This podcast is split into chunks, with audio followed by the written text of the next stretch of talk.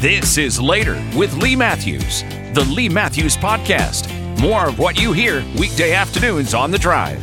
It's been a topic that has uh, been very interesting to me. I'll get into why coming up. And coming up, uh, Hoarders is returning for its all-new season on A&E, Tubi, Amazon Prime, and Netflix. Of that series, Dr. David Tolin is with us, founder and director of the Anxiety Disorder Centers and Institute of Living, and author of over 200 scientific journal articles. Uh, greetings, doctor. Good to have you along.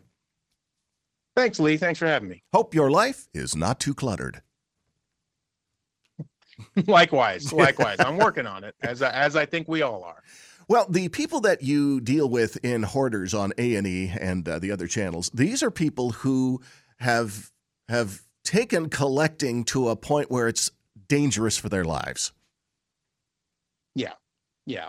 I mean, really, what we need to kind of recognize is that this is a mental health problem in which the person's behavior has spiraled out of control. And in, in that way, we can think of it as a little bit analogous to uh, a drinking problem or a drug problem. I'm, I'm, not necessarily saying they're biologically the same thing, but if we think about uh, something that that maybe lots of us could be vulnerable to, spiraling out of control and getting worse and worse until you eventually reach some some catastrophic point where your life is starting to fall apart.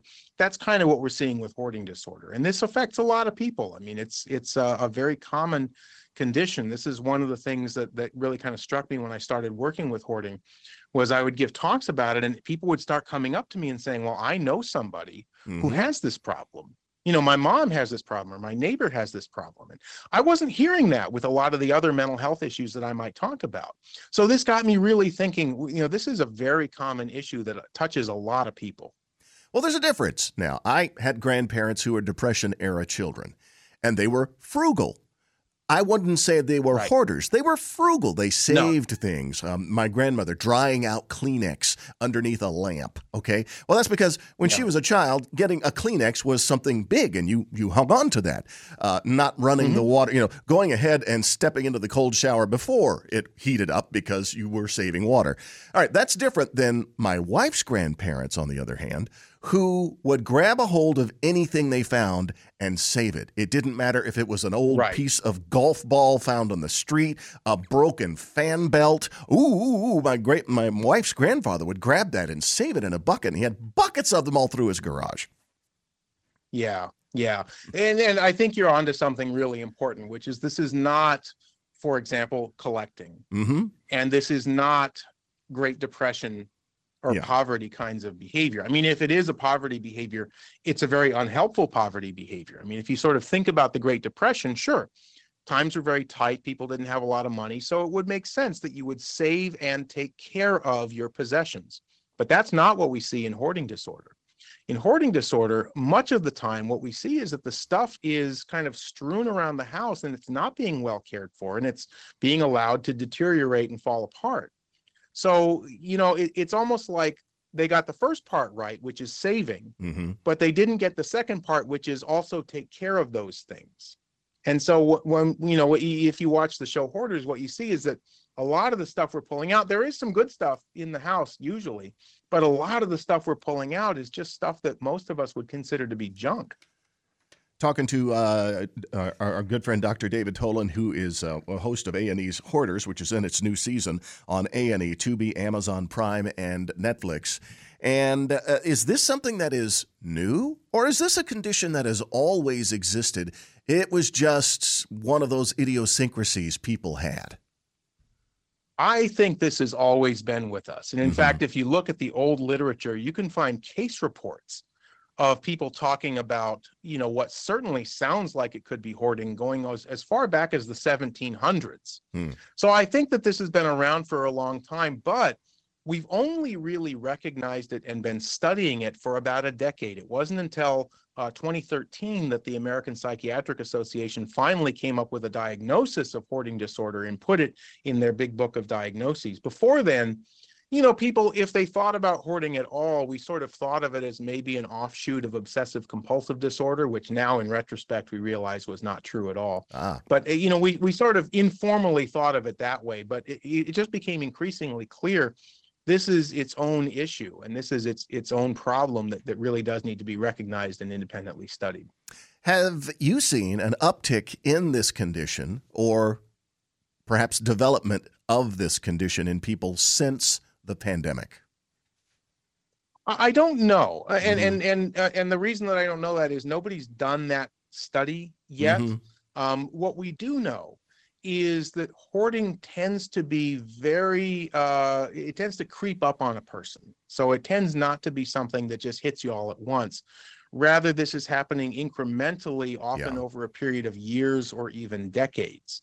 And so when when you look at the course of hoarding disorder interestingly i mean it's easy to think of older people when we think of hoarding and, and certainly it does disproportionately affect older people. But when you talk to people with hoarding most of them say i've been doing this since i was a kid. I've been i've been this way at least since adolescence.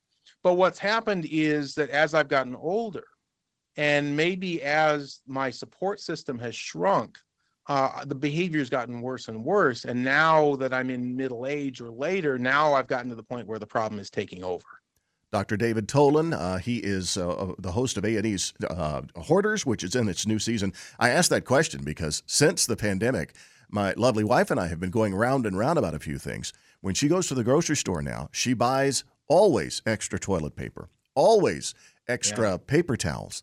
And it's to the point where, okay, I, we don't have space to store this stuff. And I tell her, honey, I, I love you for, for wanting to be prepared, uh, but it's a storage issue. it is not that's, a hoarding that's issue. right.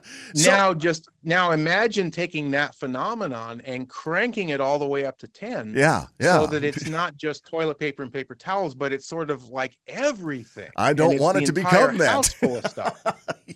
yeah, right. I mean, you can certainly see how easy it is for this behavioral behavior to spiral out of control mm-hmm. and that's exactly what happens in hoarding disorder you know and and it, it is it is very easy i think to to stigmatize mental illness uh, and i think if you especially you know if you if you watch hoarding it, it's very easy to stigmatize hoarding as reflecting, say, something bad about the person's character, like they're lazy or they're a slob. And, and of course, this isn't true. Yeah. We really do need to recognize this is a mental health problem. It's a behavioral problem. The behavior has spiraled out of control. And these people need our help and they need our support, not our judgment. And that's what I what we, we what ended up we compromised. Okay, if you must buy these bales of paper towel, and we have no place to store them, we will keep them temporarily in the back of your car until we need them. And she seems happy with that. Mm-hmm. And, and, yeah, and, yeah, you know, and, and that's and, yeah. and, often that's the sort of compromise that we end up making, right? I mean, mm-hmm. it, even when you get into the severe hoarding, it's probably not realistic for us to think you're never going to hoard again. Yeah, you know, that's yeah. probably you know pie in the sky. But what we can do is figure out some compromises. How can we get you to retain some of your stuff? Because I know it makes you feel better to have it, um, but not in a way that's self-destructive. So, so what what you and your wife have done is, is really, if you just amp it up, that that's actually not yeah. too far off yeah. from a lot of the stuff that we do with hoarding. Hoarders. It is in its new season on A&E, Tubi, Amazon Prime, and Netflix. And Dr. David Tolin is uh, the host. And I thank you for. You can tell I could talk all day about this, Doctor. And thank you for joining us. Hey, thanks a lot, Lee. Thanks for listening to Later with Lee Matthews, the Lee Matthews Podcast. And remember to listen to The Drive live weekday afternoons from 5 to 7, an iHeartMedia presentation.